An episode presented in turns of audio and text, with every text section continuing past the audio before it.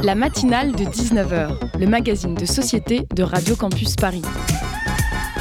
On y parle de sujets sérieux, de sujets moins sérieux, de ce qui se passe en Ile-de-France et de débats pas forcément consensuels. Tous les jours du lundi au jeudi sur le 93.9. Chères auditrices et auditeurs de Radio Campus Paris, c'est avec joie que je vous accueille ce soir dans la matinale de 19h. Moi, c'est Héloïse, et de base, je n'avais pas du tout prévu euh, d'être à l'animation car je suis à la coordination de l'émission. Mais c'est sûrement un des nombreux aléas de la radio. Malgré le fait qu'on ait de fidèles bénévoles, il y a certains soirs où personne n'est disponible et il faut donc s'adapter. C'est vrai que je viens de le remarquer, mais nous sommes jeudi soir, soir de fête dans les calendriers traditionnels. Donc, chères auditrices et auditeurs, si vous ne voulez plus m'entendre à la radio et préférez que je reste dans mon bureau pour la coordination de cette émission, c'est le moment de vous bouger pour devenir bénévole à Radio Campus Paris. Franchement, c'est super top. Je suis arrivée lundi et c'est dingue à quel point j'ai pu découvrir en une semaine de nombreuses personnes motivées, bourrées de talent, drôles, tout ça, tout ça. Alors si vous vous retrouvez là-dedans, venez et on vous attend les bras grands ouverts. En attendant, je vous propose de rester à l'écoute, au moins pour l'heure à venir, car c'est la dernière matinale de la semaine et il serait dommage de la louper.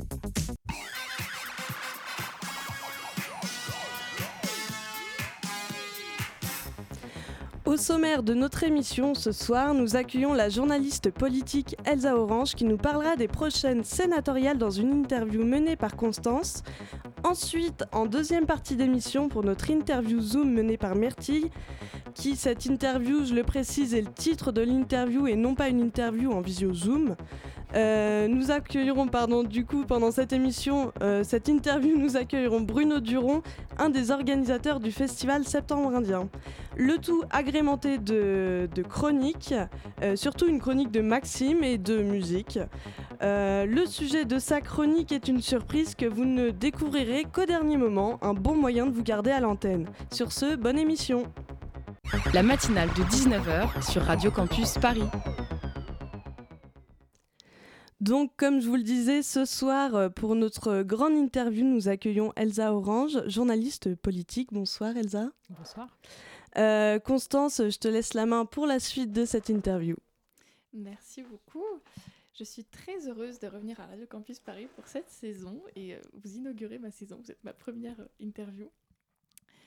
Euh, donc Elsa Orange, vous êtes journaliste euh, politique au Bulletin quotidien. Vous suivez de près l'activité du Parlement, euh, donc à la fois l'actualité des groupes politiques, précisément les groupes de gauche, si je ne me trompe pas. Tout à fait. Et plus généralement la fabrication de la loi. et on va parler des élections sénatoriales qui ont, qui ont lieu le 24 septembre 2023 et dont pas grand monde ne parle. Euh, donc, euh, les élections vont euh, renouveler 170 des 348 sénateurs. une élection qui aura lieu au scrutin indirect, donc les fameux grands électeurs qui sont au nombre de 80 000 cette année. alors, j'aimerais bien qu'on parle d'abord des élections sénatoriales en général et éventuellement de, cette, de cette année s'il y a des enjeux particuliers. Donc d'abord sur les élections, est-ce que vous pensez que le fait que ce soit au scrutin indirect euh, et du coup ça ne concerne que 80 000 euh, Français, soit la seule raison du relatif désintérêt qu'on porte à ces élections-là. Est-ce que si le président était élu au scrutin indirect par 80 euh, 000 inconnus, est-ce qu'on s'y intéresserait pas?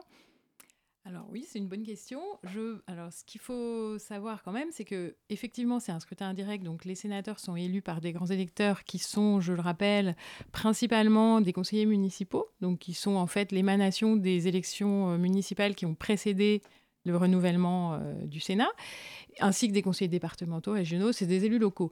Et euh, tout ça pour dire qu'en fait, ce sont des gens qui ont été élus quand même par les Français dans un premier temps. Alors certes, après, eux-mêmes élisent euh, les représentants euh, voilà, qui souhaitent voir euh, siéger au Sénat, mais c'est quand même un scrutin démocratique. voilà, les grands électeurs sont quand même en fait l'émanation des élections précédentes. Ceci dit, c'est vrai que ça peut paraître éloigné, surtout pour des jeunes, etc. Ça peut paraître un petit peu éloigné des préoccupations euh, quotidienne. Et comme on n'a pas à se prononcer à voter, effectivement, ça paraît encore plus lointain. Euh, déjà que les élections normales, bon, la participation n'est pas toujours au top. Alors effectivement, là, ça éloigne encore un petit peu plus. Mais je pense que vous avez pu remarquer que ces dernières années, le Sénat, quand même, a pris une place, euh, a vraiment bien joué son rôle de contre-pouvoir et a, repris un petit peu euh, la lumière par rapport à une époque où on disait, bon, c'est poussiéreux, c'est que des vieux, ça sert à rien. On s'aperçoit quand même que le fait qu'il y ait deux chambres, euh, ça fait un équilibre et, et, finalement, le Sénat a un rôle très important dans la démocratie, donc il faut pas... Enfin, c'est très bien de s'y intéresser, de ne pas le négliger. Alors justement, on en parlera euh, un petit peu plus tard. Euh, mais pour revenir sur ce que vous disiez, donc c'est des, souvent des euh, conseillers municipaux qui constituent le corps des grands électeurs. Donc est-ce que c'est un scrutin vraiment à surprise, étant donné qu'il repose sur l'affiliation politique alors, vous avez tout à fait raison. Euh, c'est vrai que euh, le, mode de scrutin euh, choisi fait que, en grande partie, le résultat est tout à fait prévisible. Alors, pour le prévoir, il faut quand même avoir une analyse assez fine des élections municipales. qui ont eu lieu, pas seulement celles qui ont précédé, mais celles d'avant, ainsi que de toute la vie locale, parce que comme le Sénat est renouvelé par moitié seulement à chaque fois. Les sénateurs, en fait, siègent pour six ans. Donc, en fait, euh, ceux qui sont renouvelés maintenant, c'est ceux qui ont été élus il y a six ans. Et donc, il peut y avoir eu, entre-temps, des histoires. Donc, il y a eu des municipales, mais il y a eu aussi des histoires... Euh, de clocher, on va dire, euh, dans chaque circonscription. Il peut s'être passé des choses avant et il y en a un qui veut reprendre sa revanche sur l'élection d'avant, il y a six ans, etc. Donc il faut remonter assez loin pour un, peu comprendre les enjeux de tout le monde. Et sachant que les grands électeurs sont euh, ils votent euh, par étiquette, c'est-à-dire qu'en général, euh, ceux qui sont LR, ils vont voter pour la liste LR, mais c'est pas toujours le cas, parce que parfois il y a beaucoup, plusieurs listes, et donc finalement, ils votent, bon, bah, il y a le secret du vote, comme nous quand on vote dans l'isoloir, et donc parfois ils votent pas forcément pour le candidat auquel on peut s'attendre, ou il y a certains départements, notamment là cette fois, où ils sont très courtisés parce qu'il y a plusieurs listes, et en fait, ils ont quand même une liberté de vote. Bon, une fois qu'on a dit ça, c'est vrai que globalement, on ne s'attend pas à de gros bouleversements au Sénat, euh, compte tenu du corps électoral qu'on connaît quand même et des résultats des dernières élections. On sait très bien que, par exemple, là, la majorité, c'est la droite et le centre qui, est majoritaire au Sénat depuis 2014. Euh, il ne va pas y avoir de bouleversement, hein, je peux déjà vous le dire, euh, ça ne va, pas, va pas changer. Donc la gauche ne sera pas majoritaire au Sénat lundi. Et euh, il y aura des petits changements en fait à la marge qui sont attendus. Euh, certains groupes vont essayer de grappiller des points. Si vous voulez que je vous, que je vous explique un peu tout ça. Euh. Bah, allez-y, je vous en prie. Alors, bon, pour résumer, donc LR, la majorité de droite actuelle, en gros, ils, comptent conserver les, les, les, sièges qu'ils ont. je pense que c'est 145 sièges pour LR, 57 pour l'Union centriste, les centristes. Bon, ça va se jouer à la marge, ils vont peut-être perdre un ou deux sièges dans ce que je vous disais avant, c'est-à-dire euh, des endroits où il y a plusieurs listes, ils sont un peu dispersés, les grands électeurs peuvent se disperser. Alors ce que je vous ai pas dit non plus, c'est que le scrutin qui est indirect euh, se joue aussi dans les départements où, qui élisent un seul sénateur ou deux, c'est du scrutin à deux tours uninominal comme on a pour les députés, mais dans les départements plus grands qui élisent plus de sénateurs, c'est du scrutin de liste, à la proportionnelle. Donc s'il y a plusieurs listes, ça assure quasiment à chaque liste d'avoir au moins un élu. Donc parfois, ça crée voilà, des divisions et donc il se peut qu'ils piochent un élu dans chaque liste. Donc, bon, voilà, ça peut faire des petites surprises, mais pour la droite, il n'y aura pas de grandes, grandes surprises euh, attendues. La gauche, en revanche, espère engranger quand même quelques sièges du fait des, des dernières municipales où ils ont quand même gagné quelques grandes villes, notamment les Verts. Donc les Verts qui aujourd'hui sont 15, ils espèrent passer à 20. Euh, un des candidats les plus connus et les plus emblématiques, c'est Yannick Jadot, qui à Paris en position éligible, donc il pense pouvoir gagner ce siège. Mais Paris, c'est un peu particulier, c'est encore très compliqué parce qu'il y a beaucoup de listes, il y a beaucoup de concurrence. Mais a priori, il devrait quand même réussir à grappiller quelques sièges. Euh, et pour ce qui est de LFI, malheureusement, euh, enfin, je ne sais pas si vous avez entendu ce débat, mais c'est le même débat que pour les européennes. Il n'y a pas de liste commune. Et LFI, comme ils n'ont aucun conseiller euh, ils n'ont pas de grands électeurs, donc en fait, ils n'ont aucune chance d'avoir un sénateur. Ils comptaient un peu sur leurs copains de la NUPES pour faire une petite place euh, voilà, dans certains départements. Ça n'a pas été le cas. Donc eux, malheureusement, euh, bon ben, voilà, ils ont, ça, n'évoluera pas, donc ils ne sont pas contents. du côté de la majorité, il y a peu de chances que ça bouge. les, le groupe, enfin c'est un petit peu compliqué, mais le le groupe, euh, on va dire, de Renaissance, enfin les, issus de Renaissance, ils sont regroupés au sein d'un groupe qui s'appelle RDPI, qui a un peu besoin aussi de, du, des groupes euh, indépendants qui, qui, qui, regroupent principalement des élus Horizon, le parti d'Edouard Philippe. Donc là, il y a une petite concurrence entre eux aussi. Donc, globalement, ça devrait pas trop bouger, mais à mon avis, Horizon va un peu mieux tirer son épingle du jeu. Ils peuvent grappiller quelques petits sièges supplémentaires, mais ça restera toujours dans la majorité présidentielle, mais il y a une petite concurrence entre eux. Et puis enfin, à l'extrême droite, le RN, qui aujourd'hui n'a pas de sénateurs, sauf deux non-inscrits qui sont plutôt euh, voilà, extrême droite, euh, compte peut-être, compte tenu de ses implantations locales, peut-être grappiller un ou deux sièges. Donc ça, ce serait un peu la... Si c'était le cas, ce serait un peu la, la grande nouveauté. S'ils arrivent à avoir un ou deux sénateurs, ce sera je pense que ce ne sera pas plus. D'accord. Mais du coup, si euh, les sénatoriales représentent, euh, enfin, sont un peu la conséquence des élections locales, mais trois voire six ans plus tard, en fait, actuellement, c'est un peu euh, une bulle euh, bon, pas préhistorique non plus, mais une chambre où LR est majoritaire et où euh, euh, c'est stable dans la composition et où le Sénat est traditionnellement de droite, etc. C'est quand même il y a dix ans quoi finalement. Donc comment est-ce que c'est est-ce que c'est quelque chose de bien du coup dans une démocratie de garder cette chambre là qui n'est plus représentative des élections locales Comment se positionner par rapport à ça? Alors, ce qu'il faut se dire, c'est que effectivement, c'est le reflet des élections locales d'il y a longtemps, mais du coup, ça va évoluer dans le temps. C'est-à-dire que dans six ans, ce sera aussi le reflet des élections mm. euh, locales de maintenant. Et donc, en fait, c'est une chambre qui évolue doucement, mais qui justement euh, donne une certaine stabilité au Parlement, qui peut aussi être un atout. Euh, s'il y a de grands renversements qui se produisent, bah, le Sénat va contribuer à contrebalancer un petit peu tout ça. Alors effectivement, c'est pas le reflet direct de, on va dire, de la, situation électorale, euh, voilà, de leur H. Mais finalement, le fait que ce soit avec un délai, moi, je pense que ça peut au contraire apporter un petit peu de, euh, voilà, un contre-pouvoir euh, bienvenu et, pas de gros bouleversements. Ça, permet de lisser et puis d'éviter qu'il y ait des, changements de braquet énormes. Si, demain il y a, à l'Assemblée euh, un changement de majorité totale, bah, le Sénat sera là pour contrebalancer. Alors évidemment, aujourd'hui c'est de droite, ça a été longtemps de droite, mais il ne faut pas oublier qu'il n'y a pas si longtemps, il y, a eu, la gauche a été majoritaire au Sénat pendant plusieurs années. voilà, et ce qui permettait de faire adopter des textes voilà, beaucoup plus de gauche. C'est vrai qu'aujourd'hui, bon, la configuration fait que la droite est très majoritaire. Donc, allié au fait qu'à l'Assemblée en ce moment, il n'y a qu'une majorité relative pour euh, Macron, euh, bah, ça complique la donne pour le gouvernement, forcément, euh, puisque on ne s'attend pas à ce que les majorités changent dans les jours qui viennent. Donc, ça peut être handicapant. Donc, on comprend que ça permet une, une, certaine continuité dans les politiques qui sont menées, qu'il y ait quand même un contre-pouvoir euh, voilà, qui garde, euh, que ce soit de droite ou de gauche, mais en tout cas assez longtemps euh, une certaine couleur politique. Mais est-ce que ce poids politique-là, il, est il est réel? Est-ce que, parce qu'on débat beaucoup moins de ce qui se passe au Sénat qu'à l'Assemblée, est-ce qu'il y a vraiment un, un, vrai poids politique, un vrai contre-pouvoir? Est-ce que, par exemple, le Sénat a déjà été un, un atout pour un gouvernement, un président? Est-ce que ça a déjà reposé là-dessus? Ah ben oui, bien sûr. Si, par exemple si par exemple on, imagine que demain la situation est la même que maintenant, mais la droite est à l'Assemblée mais n'a qu'une majorité relative, bah, grâce au Sénat, ça, repose là-dessus. Euh, euh, en fait, le Parlement dans son ensemble peut par exemple, pour voter un changement de constitution, il faut la majorité des 3 cinquièmes au Parlement. Donc dans ce cas-là, le Sénat compte beaucoup aussi. Donc aujourd'hui, pourquoi il n'y a pas de révision de la Constitution aussi? C'est parce que les 3 cinquièmes, c'est difficile de les atteindre.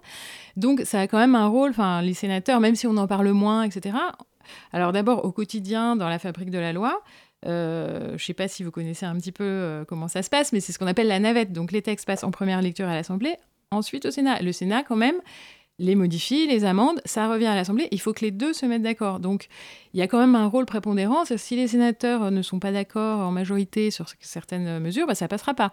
Donc, alors évidemment, l'Assemblée à la fin a le dernier mot donc dans notre euh, cinquième République, c'est comme ça, sauf justement sur ce qui est, par exemple, les révisions constitutionnelles, etc. Donc c'est ce que je vous disais tout à l'heure, ça permet quand même une stabilité. Si demain, euh, un, président, je sais pas, euh, un peu fasciste arrive au pouvoir et veut changer complètement la Constitution, bah, le Sénat fera en sorte qu'il n'aura pas la majorité des 3 cinquièmes pour le faire. Alors après, bon, on peut toujours dire, on le fait, on, on, se passe de ça, mais là, ce serait vraiment la révolution totale. Mais je pense que ça amène une certaine, voilà, une certaine stabilité.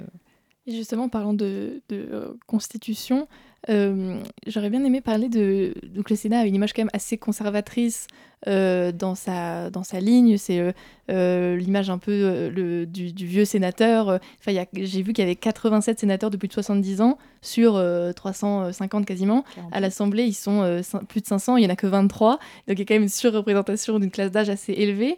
Et pourtant. Ils ont porté le, projet de loi de constitutionnalisation de l'IVG. Donc, comment expliquer cette, cette petite évolution? Est-ce que les partis ont un petit peu moins d'importance maintenant? Donc, il y a peut-être un peu plus de libre arbitre auprès des sénateurs? Est-ce que alors, je pense que euh, c'est alors c'est assez intéressant cette question. Alors, d'abord, il faut savoir que ça n'a pas toujours été le cas, c'est-à-dire que c'est vrai que les sénateurs ont l'image un peu des vieux, etc. Pendant très longtemps, c'était vrai. Bon, c'est l'émanation des collectivités territoriales, donc ils ont ce rôle un peu institutionnel, ils représentent les territoires, etc. Mais en réalité, pendant plusieurs années, euh, la moyenne d'âge a été plus jeune au Sénat qu'à l'Assemblée, en fait, justement sous, quand le Sénat était à majorité de gauche, etc. Et donc, en fait, le Sénat, souvent, prend des positions beaucoup plus progressistes que l'Assemblée nationale, ce qui peut paraître bizarre parce qu'on a cette image de vieux, un peu conservateur, etc. En réalité, quand on regarde au quotidien, ils sont très en pointe sur tout ce qui est numérique, etc. Et sur justement, euh, parfois, voilà, l'IVG ou ce genre de choses, ou même toutes les lois bioéthiques, etc. finalement, je pense que peut-être parce qu'ils sont aussi plus plus ancrés dans les territoires, etc. et souvent, ils ont des positions qui sont finalement plus modernes que les députés. Alors là, depuis que Macron a été élu et qu'il y a eu la majorité euh, euh, en marche, etc., à l'Assemblée, bon, ça a un peu rebattu les cartes parce que là, il y a eu toute une génération de jeunes, très très jeunes députés qui sont arrivés. Et du coup, la moyenne d'âge, bon, c'est complètement inversé. Et maintenant, à l'Assemblée, c'est vrai qu'il y a quand même beaucoup de jeunes. En plus, là, avec les dernières élections, les RN, etc., c'est aussi des jeunes. Enfin, donc, bon, là, du coup, on peut dire que l'Assemblée maintenant est redevenue jeune, mais en fait, ça n'a pas toujours été le cas. Et euh, finalement, le Sénat, il n'y a pas que des vieux, il y a aussi euh, des jeunes. Et, euh, et, souvent, on est surpris voilà, par leur position parce que finalement, ce pas les plus conservateurs, contrairement à ce qu'on pourrait croire. Et c'est eux qui font avancer beaucoup de lois voilà, progressistes dans le pays. Et est-ce, est que les sénateurs craignent moins le contre-coup politique dans le sens où on a cette image de la chambre haute qui est un peu donc l'Assemblée, euh, le, l'agora, euh, ça, crie dans tous les sens, et le Sénat qui est un petit peu en retrait de ça, et c'est des personnalités qui sont moins connues. Donc euh, est-ce qu'ils ont moins peur de ça? Tout à fait. Bah, déjà du fait du mode de scrutin et qu'il soit renouvelé tous les six ans, et ils n'ont pas du tout ce côté, ils n'ont pas à rendre des comptes entre guillemets à leurs électeurs comme le député qui le dimanche va aller sur le marché et va se faire engueuler s'il n'a pas voté ou si on l'a pas vu aux séances de questions ou si on voit qu'il n'est pas à l'Assemblée. Bon, les sénateurs, évidemment, ils ont un peu ce côté, euh, ils sont un peu plus loin de tout ça, ils peuvent s'extraire un peu de, des joutes politiques, comme on peut voir euh, les séances de questions euh, à l'Assemblée, où ils crient, ils ont envie de se faire remarquer. Bon, les sénateurs, ils sont pas dans ce rôle-là. Eux, ce qu'ils veulent, c'est sillonner leur circonscription et pour être élus éventuellement. Et donc, en fait, être en contact avec les élus locaux, refaire remonter voilà, du terrain, les questions qu'il peut y avoir et tout. Donc, c'est vrai que par leur position, ils craignent pas de ne pas être élus par les gens. Donc, ils, ont, ils ont un côté, je pense, effectivement, un peu plus détaché de tout ça et un peu moins dans le... Alors, je vais vous couper euh, deux petites minutes. On va faire une petite pause musicale et on reprendra après. C'est très intéressant. Tout de suite, euh, on va écouter Dragon de Feu de Eddie Woogie.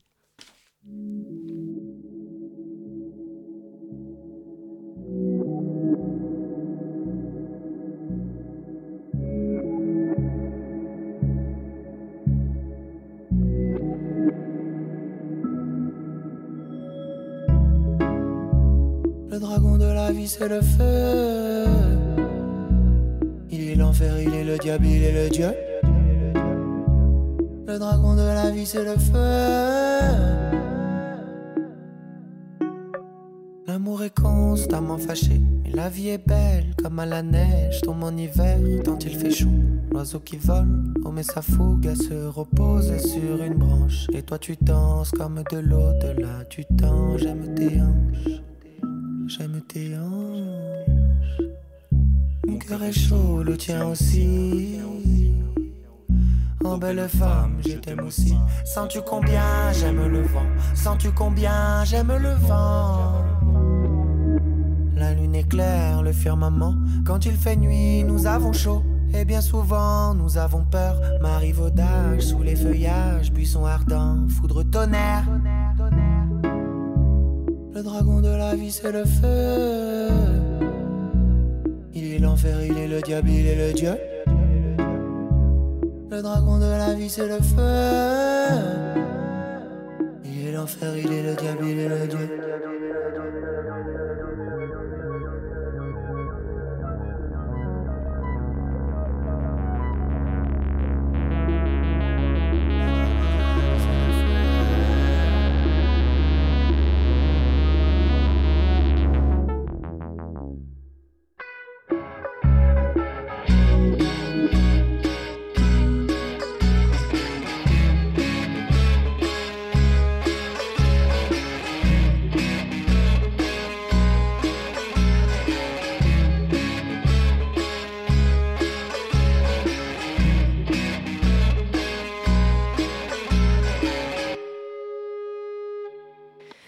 Et c'était Dragon de feu de Eddie Woogie. Et on est toujours avec la journaliste politique Elsa Orange et avec Constance. Et oui, je ne suis pas journaliste politique encore, je suis juste Constance. Euh, pour poursuivre notre euh, discussion sur les élections euh, sénatoriales qui ont lieu le 24 septembre, donc dimanche, j'aurais aimé qu'on parle de la particularité de ces élections-là par rapport à toutes les autres élections, si je ne me trompe pas. C'est ou peut-être les, sauf les locales peut-être, mais il y a une une partie de proportionnel dans cette euh, élection-là. Euh, et c'est quelque chose dont on parle beaucoup, même pour les élections à l'Assemblée. C'est ça va nous, nous, sauver, ça va nous représenter, c'est la démocratie sera sauvée par la proportionnelle, etc. Est-ce que vous pouvez nous expliquer un peu comment ça marche? Euh, Est-ce que ça a un intérêt vraiment? Est-ce que on voit une différence grâce à ce dispositif-là? Voilà, que... Quels sont les enjeux de ce, truc-là? D'accord. Alors, bah, je reviens un peu sur ce que je vous disais tout à l'heure. Donc, ce qu'il faut savoir, c'est qu'en fait, au Sénat, les, départements qui élisent un sénateur ou deux euh, les élisent au scrutin euh, majoritaire à deux tours. Et les départements plus grands, en fait, parce que le nombre de sénateurs, c'est en fonction de la taille et de la population du département. Donc les départements plus grands, par exemple en Ile-de-France, il y a des grands départements qui élisent, euh, ça peut aller jusqu'à 6, 7, 8, 10 sénateurs. Eux, donc, les sénateurs dans ces départements-là sont, sont élus au scrutin proportionnel de liste. Alors, la particularité de ce scrutin, c'est qu'effectivement, donc, on présente des candidats sur une liste qui sont classés dans un ordre. Euh, la liste doit obligatoirement être paritaire, donc c'est un homme, une femme, un homme, une femme. Et donc, en fonction, ensuite, les électeurs votent et on répartit ensuite les sièges euh, à la plus forte moyenne en fonction des résultats des votes. Donc, l'avantage de ce mode de scrutin, c'est que ça permet effectivement de représenter plus de monde. C'est ce que je vous disais tout à l'heure. Si chacun présente une liste, il y a plus de chances de faire élire au moins un candidat de chaque liste. Euh, alors que dans le scrutin euh, majoritaire à deux tours, voilà, on est l'un face à l'autre, il y a un gagnant, un perdant, et puis bon, c'est comme ça. Alors que là, effectivement, ça peut permettre d'avoir une palette plus large de, de listes et de personnes euh, représentées. Euh, après, on en parle effectivement à l'Assemblée, c'est une revendication euh, de longue date de plusieurs groupes, euh, alors que ce soit les centristes ou les RN pendant très longtemps le revendiquaient, parce qu'en fait, c'est les petits partis qui n'arrivaient pas à avoir d'élus au scrutin majoritaire à deux tours, parce qu'à chaque fois, en fait, avec la bipolarisation la vie politique, ils se retrouvaient toujours à bananer à la fin, parce qu'il y avait toujours deux partis qui arrivaient en tête, et puis eux, bah, ils étaient derrière, ils n'avaient pas assez de voix pour... voilà. Maintenant, ça a un peu changé, parce que vous avez vu que le RN a réussi quand même au dernières élections, avoir 89 députés élus au scrutin euh, uninominal à deux tours. Donc euh, normalement, euh, ils ont réussi à avoir une majorité à chaque fois. Mais il est vrai que ça continue à être une revendication de, certains partis parce que ça permet effectivement de représenter peut-être de façon plus fine toutes les différentes palettes d'opinions politiques. L'inconvénient, c'est qu'on peut se retrouver, du coup, déjà que là, on a une majorité relative, bah, alors au scrutin proportionnel, on peut se retrouver avec ce qu'on appelle la chambre introuvable, c'est-à-dire il n'y a pas de majorité, en fait, il y a plein, une archipélisation de plein de petits groupes, et ensuite il faut qu'ils s'entendent entre eux pour trouver une majorité.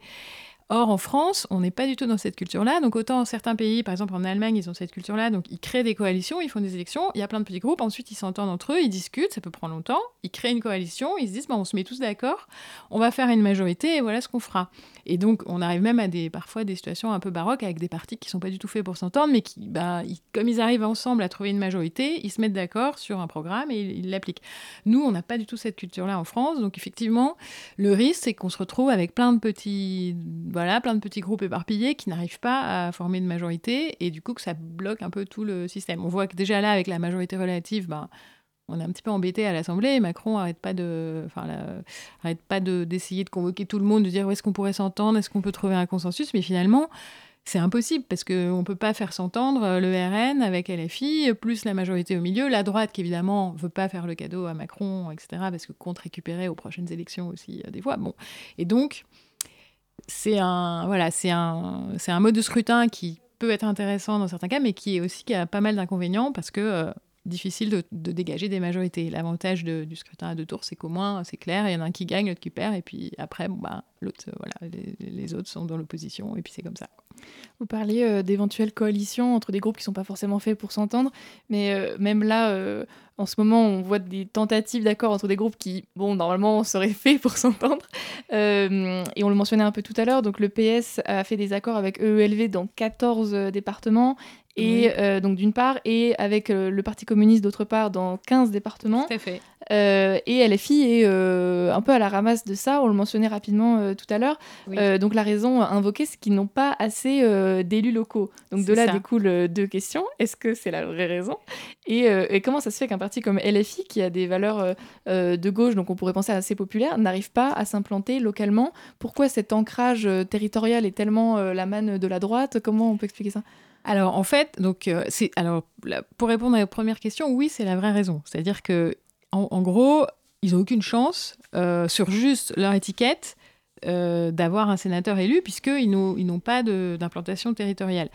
alors pourquoi c'est comme ça? En fait, c'est parce que LFI finalement c'est un parti assez récent donc dans la vie politique française et en fait euh, les élus locaux euh, dans les municipales, etc. Souvent, en fait, le maillage, c'est un maillage de longue date qui date de, bon, qui se fait sur des années, des années. Et donc, les partis un peu vieux, comme le PS ou le, même le PCF, ont des élus locaux. Alors, ils en perdent progressivement à chaque élection. Le, PC, par exemple, voilà, a, eu pendant longtemps des bastions, etc., qui au fur et à mesure diminuent. Mais finalement, ils ont, ils ont gardé quand même un fond voilà, ils ont quand même, ils ont quand même des, des, élus. Alors, il faut savoir qu'aussi au municipal, c'est le scrutin proportionnel qui s'applique dans beaucoup de villes. Donc, on en revient à ce que je vous ai tout à l'heure, il y a beaucoup de listes, et donc même s'ils ont pas, ils dirigent pas la ville, mais à chaque fois ils ont un élu, deux élus, trois élus au conseil municipal. Et ça, ce sont des, grands électeurs. Les, les, membres des conseils municipaux font partie des grands électeurs. Donc du coup, euh, même si euh, les villes sont dirigées majoritairement soit par des PS, par des LR ou par euh, voilà, des partis, l'UMP, enfin non, le LR, des partis implantés, en fait, chaque parti qui présente des listes a quand même quelques représentants dans chaque conseil municipal. Donc du coup, ça fait quand même un gros vivier. Or, LFI n'en a pas assez. Donc ce qui est vrai, c'est que bon, la NUPES en ce moment, faut pas se le cacher, ça va pas bien, donc ça c'est vrai. Là, ce qui s'est passé, c'est qu'autant aux législatives, tout le monde avait intérêt, entre guillemets, à se mettre tous ensemble. Et là, ils savaient que LFI était en position de force dans plein d'endroits, donc ils ont réussi à nouer des accords pour réussir à gagner des sièges. Autant là, au sénatorial, ils, avaient rien à. Enfin, ils n'ont aucune force de frappe dans la négociation pour dire euh, prenez-nous sur vos listes. Donc les autres ont dit ben non, on va, on va pas vous faire de la place. Nous, on veut nos élus parce que quand même, euh, plus ils ont d'élus, plus ils sont puissants. Chaque parti, faut quand même avoir plus d'élus sous son étiquette, même si c'est une coalition. Et donc, en fait, ils ont, ils ont dit ben non, pas, pas, il n'y a aucune raison de faire une place à LFI. Et c'est vrai aussi que comme en ce moment c'est un peu tendu, il y a un département dans le Puy-de-Dôme notamment où il y aurait pu avoir un accord, les Verts étaient d'accord, ils ont dit on peut leur laisser le siège, etc. Nous on veut bien laisser notre place. Et puis finalement le PS a dit ben euh, non parce que euh, en ce moment euh, voilà ça va pas fort, enfin il n'y a pas de raison de leur faire de cadeaux. Bon, je résume, mais bon, c'est un peu ça. Et donc, au bout du compte, effectivement, ils se sont retrouvés, ils se retrouvent sans. voilà, et sans sans place sur aucune liste et donc ils n'auront pas de sénateur encore cette fois-ci. Donc peut-être qu'au fur et à mesure ça changera parce que peut-être que dans les futures élections ils présenteront des listes, ils auront des élus un peu partout, etc. Et donc au, fur et à mesure le corps électoral va se modifier et donc dans le temps, euh, dans le futur, ils auront euh, peut-être ils pourront avoir des sénateurs, mais c'est vrai que c'est très très long. Et, euh, et, même sur les listes, dans les départements à la proportionnelle, même là, c'est. Et bah, ils auraient pu aussi leur faire une place, mais encore faut-il que ce soit une place éligible. Mm. Et du coup, là, ben, pareil, ils disent vous n'avez pas de grands électeurs, vous, vous, vous, allez nous faire perdre, entre guillemets, ça sert à rien qu'on mette, des, qu'on mette comme candidat. Euh, voilà, donc, euh, du coup, bah, voilà, ils n'ont pas réussi à trouver d'accord, donc ils sont pas contents. Euh, d'autant qu'il y a les européennes après qui arrivent, où ils n'ont pas trouvé d'accord non plus. Et donc, c'est vrai qu'en ce moment, les, rapports, du coup, sont un peu tendus entre les partis de la NUPES voilà, qui, au grand dame de LFI, qui lui voudrait euh, maintenir l'alliance à tout prix, mais euh, évidemment, chacun voit un peu son intérêt, et donc là, euh, les tensions se Mais ils disent tous qu'ils sont d'accord, en revanche, pour, avoir un candidat unique en 2027.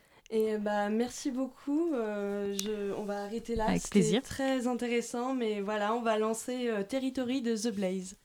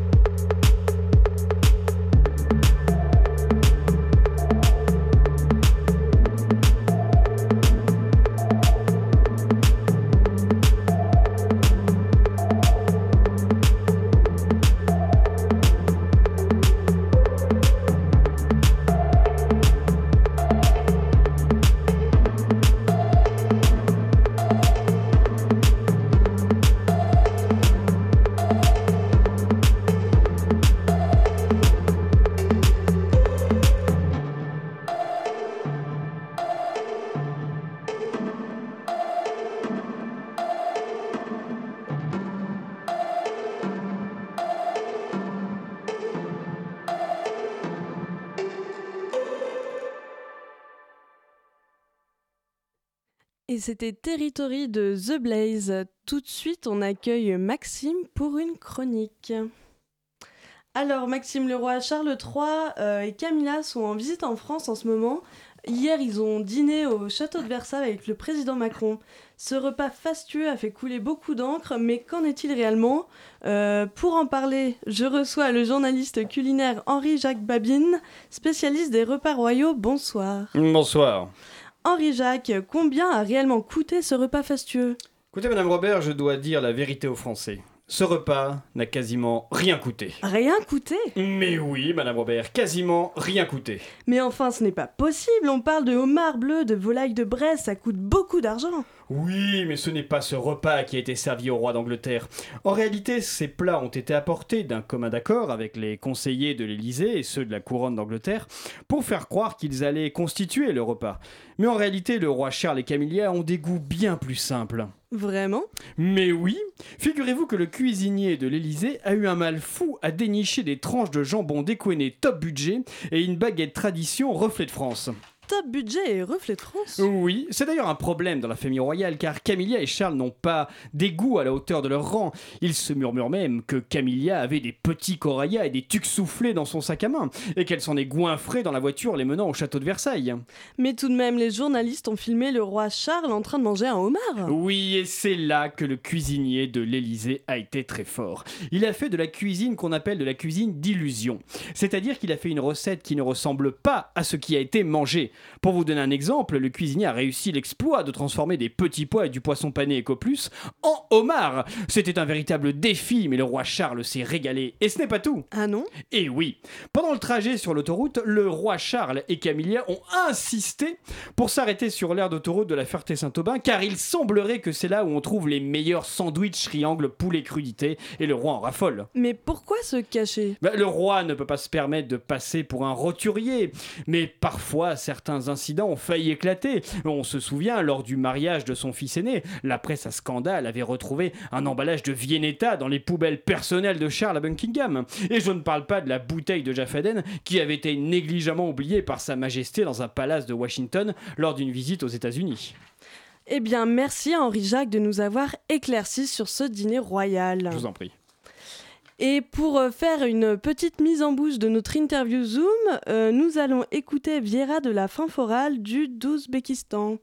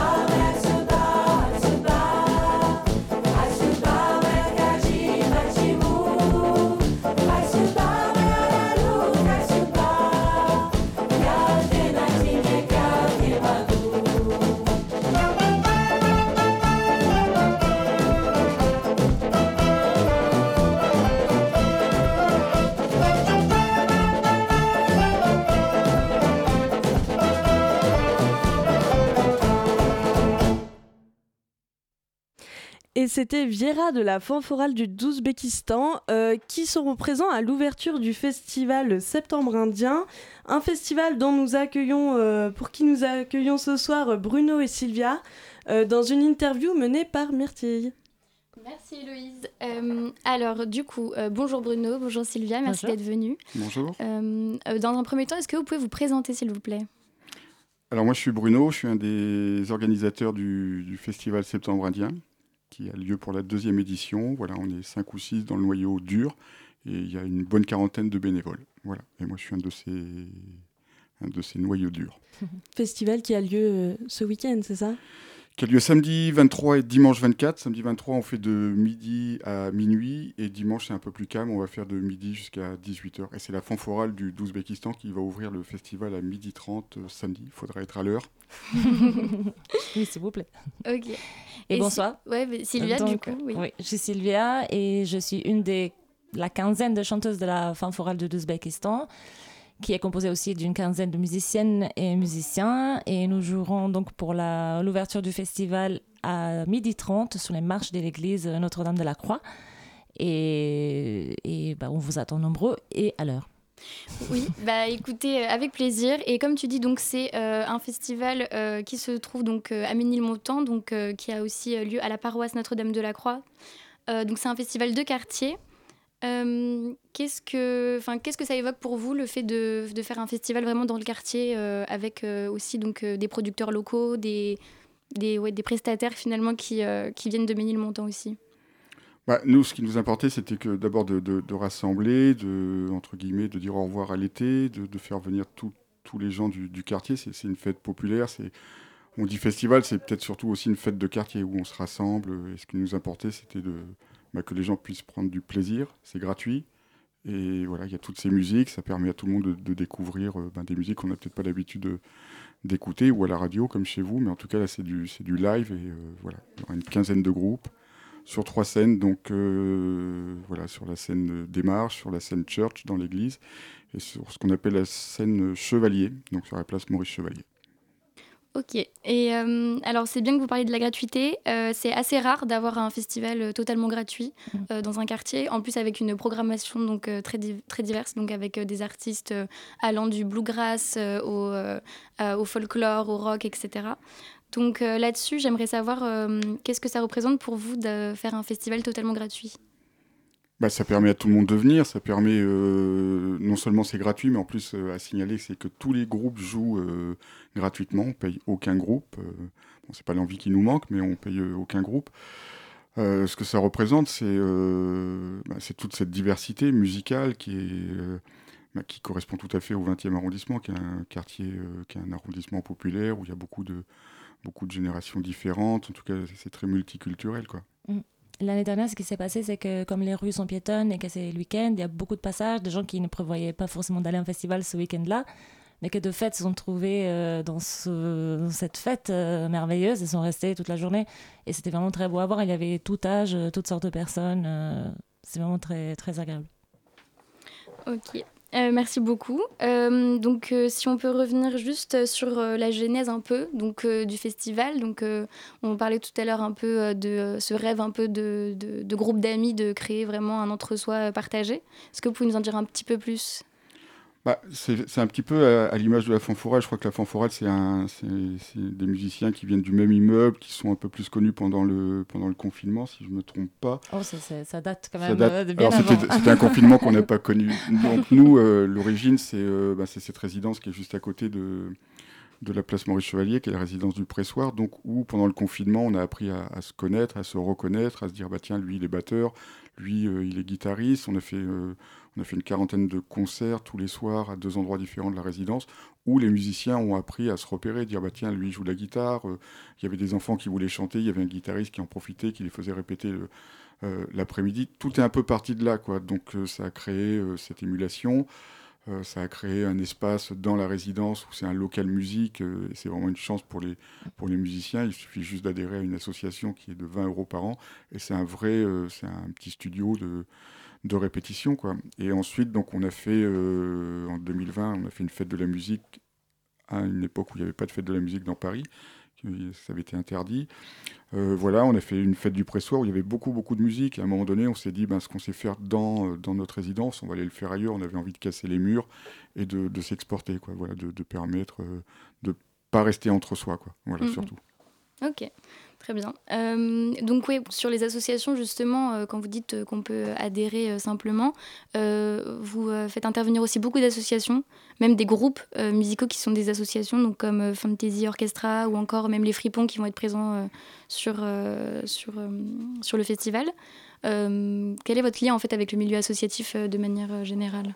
Bah, c'est des, des rencontres, c'est des rencontres qu'on fait toute l'année dans les conseils de quartier, qu'on fait, qu'on fait également, par exemple, au forum des associations du, du 20e qui avait lieu le, week-end dernier. C'est, voilà, c'est, on existe, il y a d'autres associations qui existent, qui sont beaucoup plus anciennes que nous. Et euh, voilà, c'est, ben, moi j'ai envie de venir euh, parler au festival, j'ai envie de, euh, la radio Les Fripons va venir pour faire des podcasts, voilà, les, les Marmoulins devaient venir, ils ont un petit empêchement. Il y a d'autres associations, il y a Kif Kif Vivre Ensemble, voilà, qui nous disent, nous, on veut être présents. Voilà, on va, les Chevaliers Verts aussi du, du quartier. et puis, voilà, c'est- presque une demande. Et en tout cas, nous, on n'interdit personne, quoi, bien au contraire. Quoi. D'accord. Euh, très bien. Euh, du coup, bah, merci beaucoup. Euh, Sylvia, maintenant, je, vais, je vais passer à vous. Euh, Est-ce que vous pouvez nous dire un peu plus votre engagement aussi, bah, en tant que bénévole forcément et artiste, donc euh, dans ce festival? Qu'est-ce qui vous a poussé à, à prendre part à l'aventure? Eh ben, ça n'a pas été compliqué. En fait, euh, moi, je suis arrivée au Pressoir il y a trois ans. C'est là que j'ai connu Bruno et toute la bande. Et, c'est une aventure géniale, euh, animée par des gens euh, qui sont vraiment très, très engagés. Donc, c'était pas possible de ne pas, y participer. Et puis, comme disait Bruno, c'est vrai que la fin forale de l'Ouzbékistan aussi est née de, ça, d'un groupe d'amis euh, dans un immeuble. Qu'un soir, ils se sont dit, mais si, plutôt que boire des bières simplement, on passait notre temps à faire quelque chose, et qui ont pris un instrument euh, pour jouer ensemble. Donc euh, c'était il y a très très longtemps, il y a 20 ans en fait, les 20 ans cette année, mais rassurez-vous, on n'est pas tous, euh, on n'est pas tous, si, tous vieux, il y a aussi des jeunes, ça a beaucoup bougé, ça, ça se modifie tout le temps. Et, euh, et voilà, c'était super de participer l'année dernière. On a participé avec un autre groupe qui s'appelle Les Orequettes. Et, et on est ravis d'ouvrir, cette année sur cette, ces marches magnifiques dans ce Mhm. quartier superbe. Mais en fait, on a une belle programmation. Ce que je veux Oui. dire, on parle beaucoup de la fanforale. Vous avez parlé de, du Fantasy Orchestra qui, eux, fermeront le, le festival, festival, euh, dimanche soir. Voilà, c'est pour nous, c'est vraiment du, du luxe et du pur plaisir d'avoir tous ces groupes qui, qui nous ont dit oui, qui, qui, voilà, qui sont venus, euh, qu'on est allé chercher, mais qui sont aussi, euh, qui ont entendu parler du festival et qui nous ont demandé de, de, de jouer. Quoi. Oui, bien sûr. Après, il y a même euh, La Casserole, donc, euh, qui est aussi un groupe engagé, donc féministe. Donc, il y a aussi euh, une part euh, vraiment de, de, un festival presque politisé, en fait, euh, donc qui s'engage sur des, sur des valeurs de quartier. Voilà. Engagé. Voilà. Et après, du coup, oui, concernant donc tous ces artistes, voilà, vous les avez, vous avez fait une ouverture mercredi. Donc, est-ce que vous pouvez nous en parler? Tout à fait. Bah, c'était hier soir. hein, on est peut-être un petit Oui, peu fatigué. C'était hier soir, voilà. Donc c'était euh, dans, dans ce lieu euh, qui est pas très très loin de chez nous, qui s'appelle Lou Pascalou. C'est un lieu emblématique du, du 20e. Eux, ça fait aussi une quarantaine d'années qu'ils font des, des- qui se tournent vers le quartier, qui font des, des spectacles, ça, euh, des, des jeux de cartes, enfin des jeux pour enfants. C'est vraiment un lieu aussi qui tisse du lien dans, dans le quartier. Donc nous, ça nous semblait, euh, on est un peu plus jeune. Nous, le festival n'existe que depuis deux ans. Lou Pascalou depuis une quarantaine d'années. Et c'était, euh, on n'avait pas le choix. On pouvait le faire que là-bas. On les connaît très bien et, et voilà, on a été euh, bien accueillis. C'était une belle soirée de un bifort, comme on dit, avec deux groupes. Il y avait le- les Josiane, qui eux sont un groupe euh, issu justement de ces rencontres du, du confinement, de, de la résidence, et puis euh, trois gamins aussi qui ont appris à se connaître et qui sont de du quartier, les Never Ending Stairs, voilà. Mm. C'était euh, c'était une belle soirée d'ouverture, voilà. Ça nous a un peu formidable. détendu au milieu du stress qu'on peut avoir. On est à quelques heures du festival, un Bah jour oui. et demi. Oui, c'est ça. Comment s'est passée l'organisation, en fait? Parce que c'est quand même conséquent comme organisation, j'imagine. Bah, ça s'est tout très très bien passé. On a juste viré le stagiaire qui s'occupait de la météo. voilà. Parce que c'était pas toujours euh, splendide. Ce qui Mais ça va mieux depuis. Depuis, ça va, ça va nettement mieux. Voilà, il- on l'a changé. Voilà. Bah, L'organisation, c'est comme on est tous bénévoles, c'est- beaucoup beaucoup de, de- de travail, comme je dis souvent de façon ironique. euh, vivement que je reprenne le travail pour aller me reposer. Euh, voilà, c'est du travail le soir, c'est euh, voilà, on, bah, comme dans tous les jeunes festivals, on fait un peu de tout nous-mêmes, on va afficher, parfois un peu sauvagement, il paraît. Euh, voilà, il y a des équipes qui, qui s'occupent de, de faire des coussins, qui s'occupent de faire des affiches, qui voilà, on est tous bénévoles, c'est, c'est, c'est une tonne de travail, quoi. C'est surtout dans les dernières lignes droites, on se lève un peu tôt, on se couche tard, mais bon, on prend du plaisir et, Et justement des soirées comme hier soir, ça nous euh, ça nous fait un petit peu Requinque. pleurer, euh, voilà, ça nous requinque. Et c'est un festival que vous commencez à préparer euh, un an à l'avance ou Lundi prochain. Bon, on le prépare, euh, on a appris à le préparer un petit peu en, en avance, ne serait-ce que dans la programmation. Il y a, il y a- il y a, je sais pas, un peu, un peu moins maintenant, mais il y a trois ou quatre semaines, en, euh, début septembre, il y avait des groupes qui m'appelaient, qui me disaient je veux jouer dans le festival. Je dis mais c'est- déjà complet, on a déjà tout. On a déjà une liste de noms pour euh, 2024. Je pense que là, on va se reposer un petit peu, et puis on va se retrouver en, en mars. Après, c'est un travail de longue haleine. Il faut aller chercher aussi les, les, les- les subventions, il faut aller chercher des partenaires, et ça, ça commence, euh, bah, ça commence dès lundi, ouais. Mm. Je ne me regarde pas, c'est toi qui fais ça. Euh, et alors vous, quel est, quel est votre groupe préféré Quel est le groupe que vous attendez le plus dans ce festival? Alors, le groupe que j'attends le plus dans le festival, j'avais préparé cette question. Alors, on en a déjà parlé d'un. Moi, j'attends avec impatience le Parking Enchanté. J'attends Claire Chen. J'attends Lana De Souza avec impatience aussi. Les Shoro Queens. Jaime Isaac, le H et Baya. j'attends aussi avec impatience Sofia Lucia. Anaïd, Café Bizarre, qu'on va sans doute écouter peut-être après. Ivan et la gêne occasionnée aussi, je l'attends avec bah oui. impatience. Bah oui. Les Soul Time, les Soul Time, c'est peut-être mes chouchous. et Tiard, Kikis Palace, Paradox, Imswam, Dedos Muertos, Rodrigo Ramis, Hip Hop Besson, La Casserole, Tirale Ouzar, ça s'écrit Tigre Ouzar, mais il paraît que ça se prononce Tirale Ouzar, Wello Wello et Fantasy Orchestra. C'était quoi votre question déjà Vous devez être très impatient, non? Non, après, c'est voilà, c'est très divers, c'est euh, c'est peut-être plus le, le, le, le rock indé, euh, mais chacun, euh, quand on fait le festival, on essaie de- de- d'écouter beaucoup de choses et de découvrir ces, ces groupes du 20e Mm. qu'on connaît peut-être pas tout le temps, que ce soit du rap ou des chorales ou de la musique classique ou, euh, ou des fanfares, quoi. C'est, euh, on a tous nos préférés, mais euh, je vais pas le dire à l'antenne. non, non, non.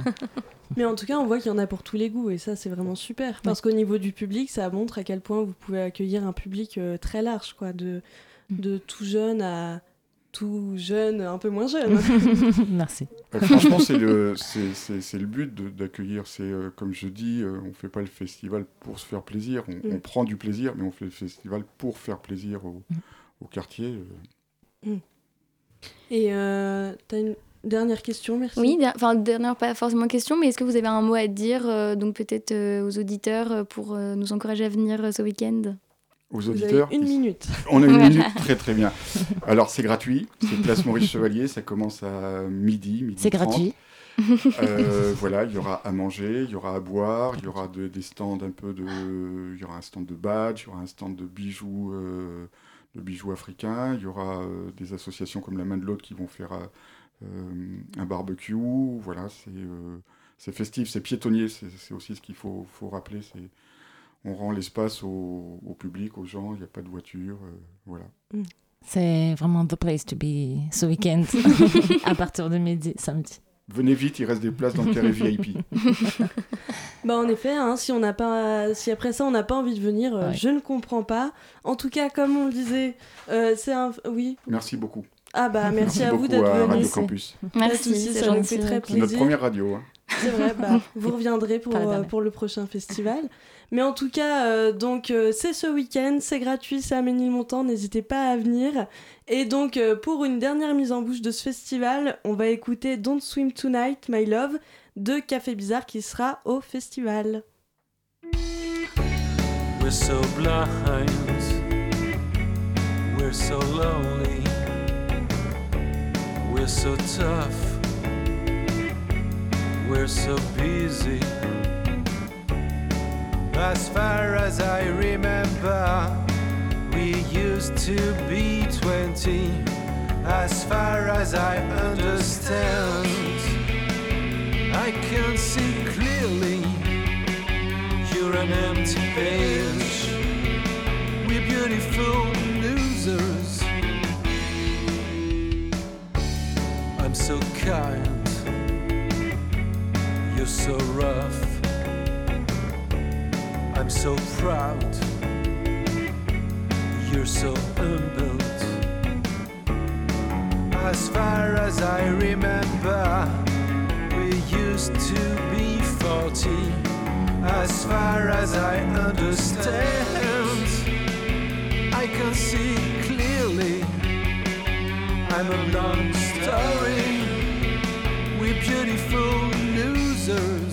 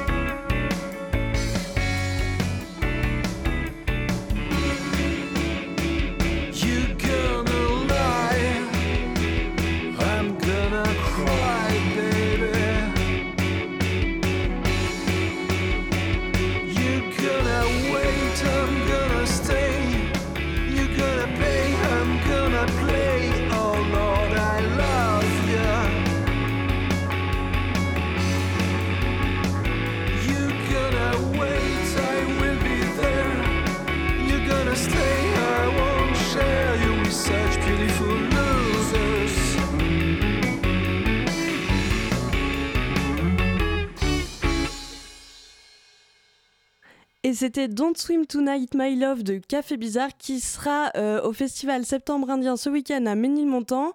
Et ça a clôturé euh, la matinale de ce soir. Je remercie encore toute l'équipe, Gabriel, Constance, Mertille et Maxime, aka Henri Jacques, pour sa chronique. Je vous souhaite une bonne soirée et à lundi.